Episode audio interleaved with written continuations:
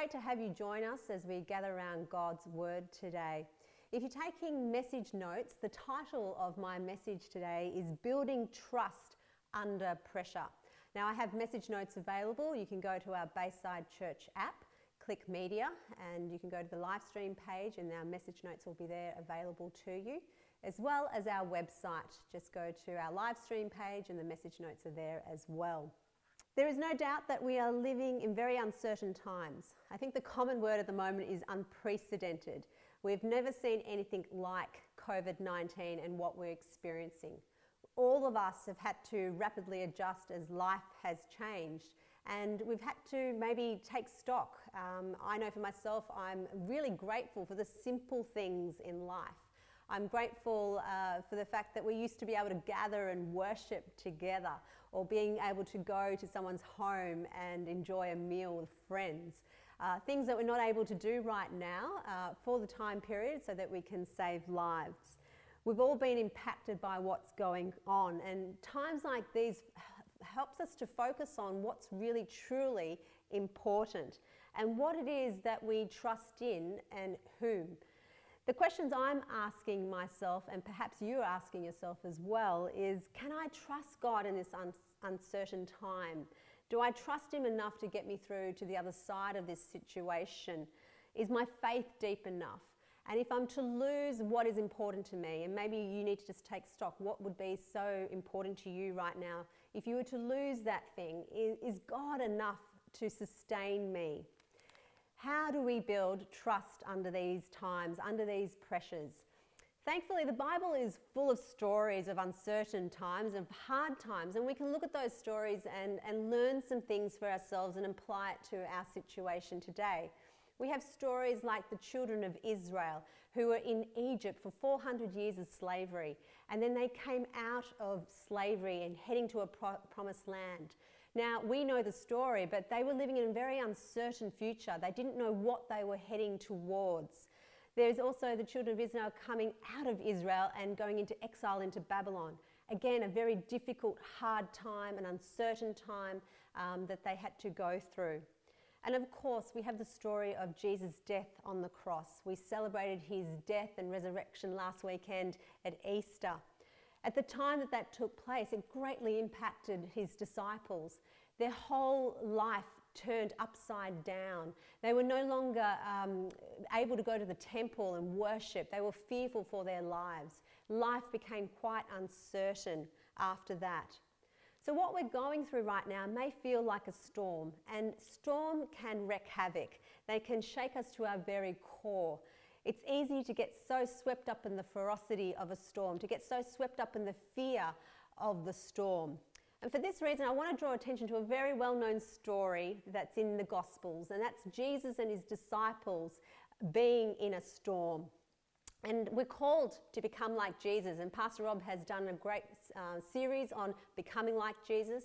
So what I want to do here today is focus on Jesus and how He coped and what He did to build trust in the midst of the storm. And hopefully we can gain those truths and enable ourselves to weather the storm that we are going through.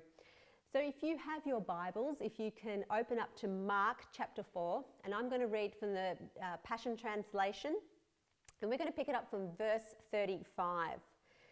It says, "Later that day, after it grew dark, Jesus said to His disciples, 'Let's cross over to the other side of the lake.'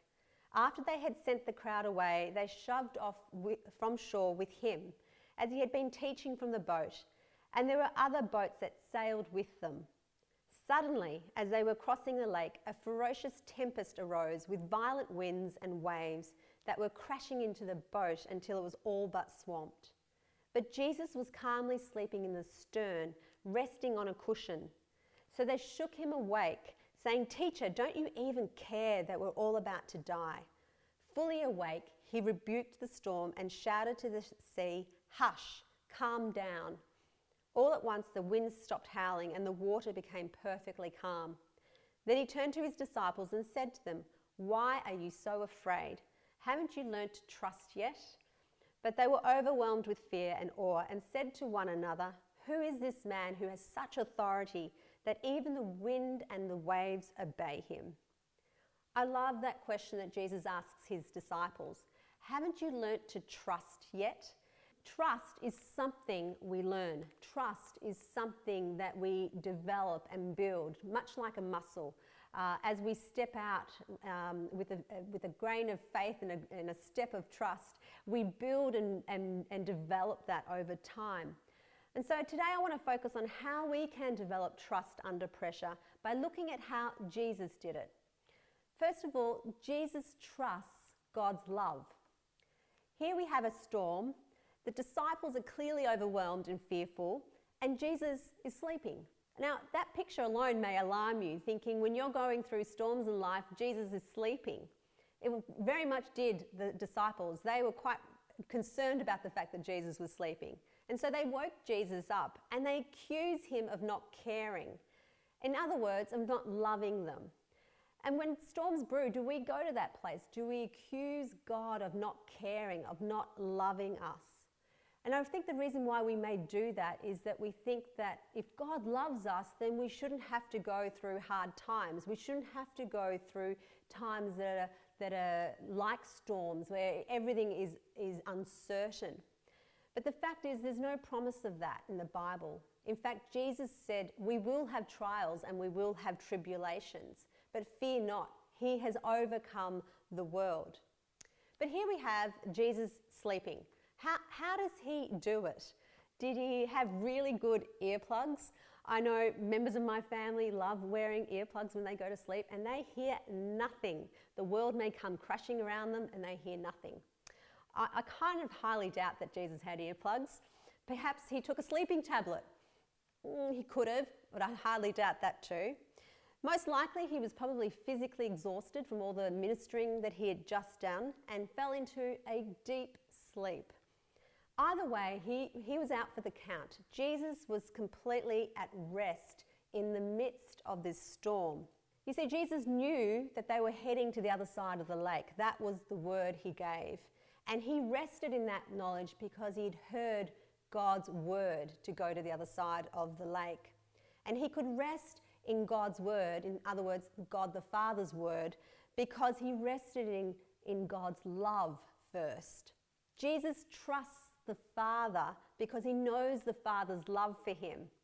In John 17:24, it says, "Father, I want those you have given me to be with me where I am going, and to see my glory, the glory you have given me because you loved me before the creation of the world." On earth, Jesus developed his intimate relationship with the Father.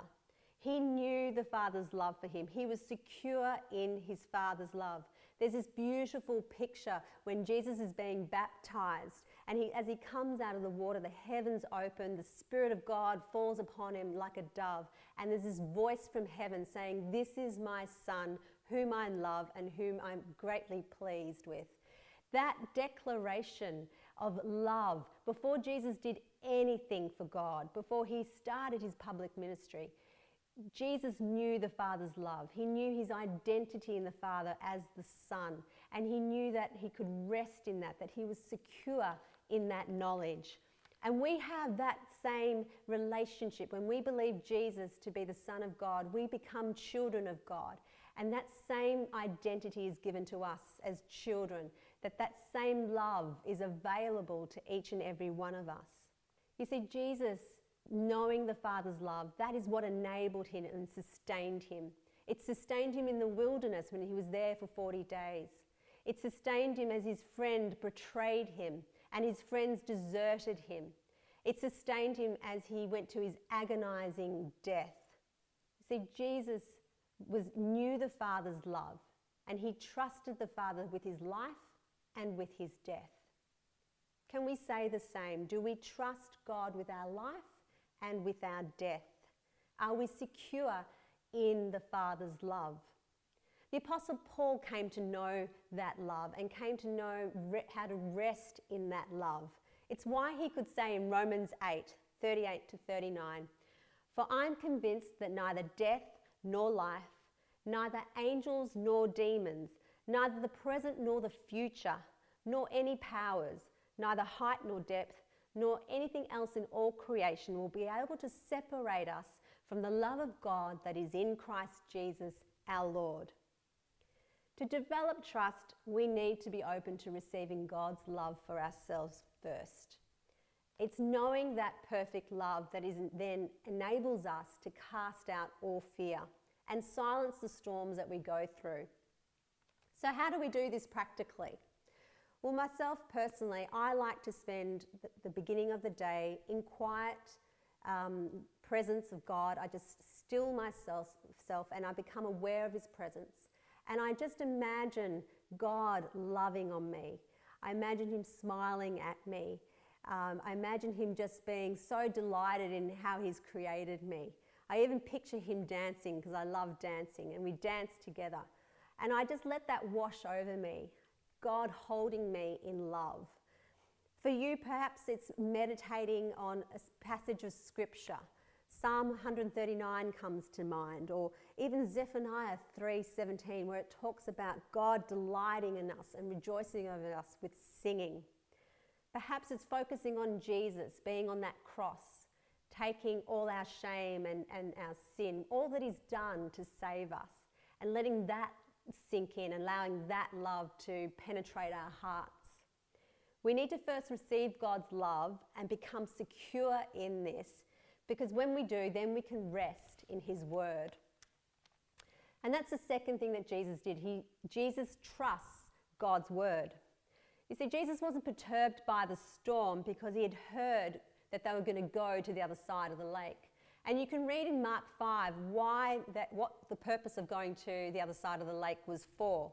But whatever God the Father had planned, God the Son did. In John 5:19 it says, "So Jesus explained, I tell you the truth, the Son can do nothing by himself. He does only what he sees the Father doing. Whatever the Father does, the Son does also." In John 12:49 it says, "I don't speak on my own authority. The Father who sent me has commanded me what to say and how to say it." Whatever Jesus hears and sees the Father doing, he does. They're completely in sync. They're in complete oneness, and they are in complete trust.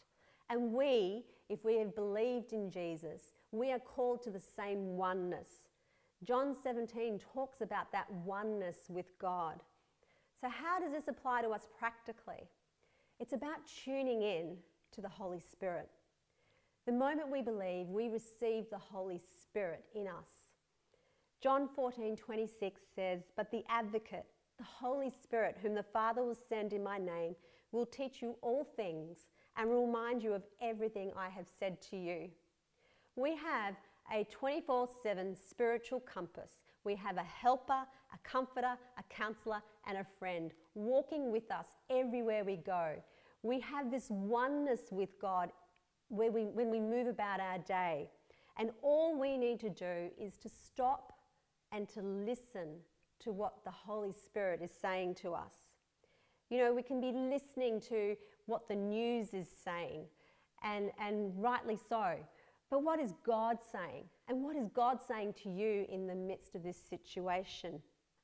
It takes time to just to stop and to listen. And so practically, what does this mean for us? What do we need to do? I encourage you to guard your personal time with God. Set aside time, whether it's the beginning of the day, whenever it might be, and just guard that personal time with God. Turn off your smart devices. Maybe you have to go for a walk, or maybe you go into a quiet room if you're all bunkered down together in quite an occupied house. But guard your personal time with God, and certainly cast your cares upon him. Anything that you're fearful or anxious about, tell God about. God wants us to be honest with him. So feel free to tell him how you're feeling. But then stop and listen. Listen to what God is saying to you right now. He may lead you to a passage of scripture. He may impress a word upon your heart. But it's listening to what the Holy Spirit is saying that's going to enable us to get through these times. And then find a routine that enables you to do that. Not just in the beginning of the day, but tuning your ear all throughout the day as the Holy Spirit prompts us in certain areas. Jesus heard God's word and he trusted God's word. And so we need to do the same, and we need to know that God has fresh manna for us every day. We just need to come hungry and expectant to hear from him. Just the other day, in my quiet time, I was led to the passage of scripture of 1 Corinthians 13. And immediately, you know, I know 1 Corinthians 13, I've heard it quite a number of times, especially at weddings, when I conduct weddings. And, you know, so I knew what was going to be there. But as I looked at it afresh and I read those words, love is patient, love is kind, love is gentle, it suffers long, all the attributes of love. I focused on the fact that God is that with me. I focused on the fact that God is patient with me. He's kind with me. And as I drilled down, I just heard one word, patience. And I gotta admit, that's not my strongest virtue. Those who know me know that. But I knew that I needed to take patience into the day, especially as I live with my sister 24/7. So God does have solutions for us. We just need to position ourselves to hear his word and to trust his word as we go about our day. And finally, Jesus trusts us. Part of the reason Jesus was also very rested is that he trusted his disciples. You know, we're often encouraged to trust God, but we never think about the fact that God trusts us. We are in a relationship, and in relationships, there's got to be mutual trust. There are many ways that God trusts us, and I want to just explain a few of those ways that he does. He trusts us with our talents and gifts.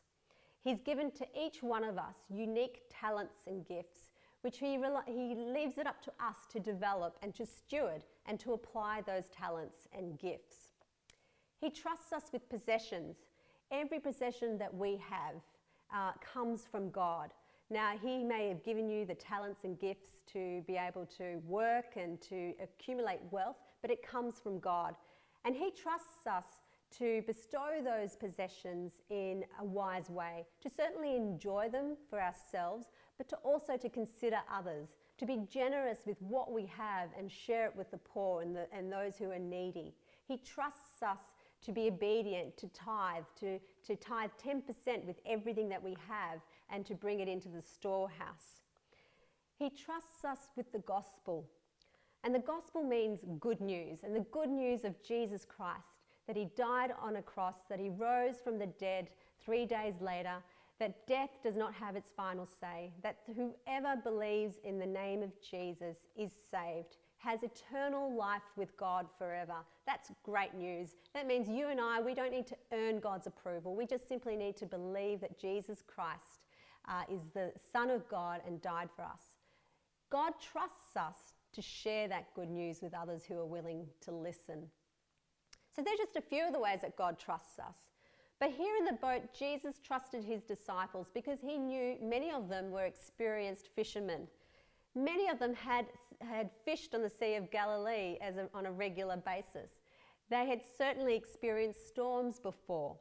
They had the experience, they had the talent, and they had God with them, literally in their boat. And so Jesus trusted them to get to the other side. But the disciples forgot in that moment, A, who was with them, B, his word that we're going to the other side, and that they had the experience and the nous to be able to navigate this storm. So the question remains, when storms hit, like the one that we're going through right now, do we trust that God has equipped us to get through this storm to the other side? In Ephesians 2:10 it says, "For we are God's handiwork, created in Christ Jesus to do good works, which God prepared in advance for us to do." In the midst of COVID-19, God has prepared good works for you and I to do. And it's going to take us through to the other side. But it means we've got to work together. It means we've got to keep our eyes open and look for those opportunities. I believe there are going to be people who are going to use their talents and gifts to start new businesses and to relieve and help others that are financially struggling. I believe we're going to see such an increase of generosity towards others, people making things for others and looking out for those who are more vulnerable in our community. I think we're going to see things that we've never seen before because of this situation. I believe a lot of good is going to come out of what we're going through right now. God trusts us to work together with Him to get to the other side of COVID-19 because we're called into partnership with Him. Finally, as we wrap up this message today, I just want to draw attention to the fact that when Jesus and the disciples were on that lake and that storm hit, that they weren't the only ones out there. There were other boats that were following them. And I believe they were looking to see how they were responding to the situation. I believe this is a time for us, church, that the world is going to look for answers, that the world is going to look to us to see how we're going to navigate through this time. We have God with us. God has entrusted us with skills and talents, and we have His love and His word. And we will weather it, this storm, and we will get to the other side of it. Let's not allow fear to overwhelm us and to immobilize us, but let's rather choose to focus on God's love, what He's saying to us. Let's work together with Him, and we will get to the other side, and we will build trust under pressure. Let's pray. Father, I just thank You right now, where everyone is, that You would just fall afresh. Your beautiful presence would fall afresh upon us. That we would just feel Your love, that You would just calm any anxiousness right now, that Your love, Lord God, casts out all fear. I thank You that we are secure in You, Lord, that nothing can change the fact that we are Your sons and Your daughters, and You love us wholly and completely. Lord God, I just thank You right now that You are speaking to each one of us. Maybe there's a word right now that we need to hear, something that we need to do. Just the same way as Jesus heard Your word, He then did it. And so, Lord, we just pray right now that You would just impress something upon our hearts right now. And Father, I just thank You that we're going to see such an outpouring of good works in this time, that people are going to work together in a new way, new opportunities, Lord God, and this will enable us to get to the other side. Whilst your eyes are closed, I just would like to invite anyone who has never asked Jesus Christ into their life, and maybe you're just feeling a little tug here and you're thinking, yeah, I would like to take a step of faith. I would like to take a step to trust God. And it would be my greatest honour to pray with you. And so if you'd like to do that, all you need to do is say this prayer after me. Heavenly Father, I believe that Jesus Christ is the Son of God, that He died and rose again. I believe He died for my sins, and I receive You, Jesus, as my Lord and Saviour. Come into my life. Fill me with Your Holy Spirit, and may we walk hand in hand every day. May I become aware of Your presence and learn of Your ways. In Jesus' name, amen.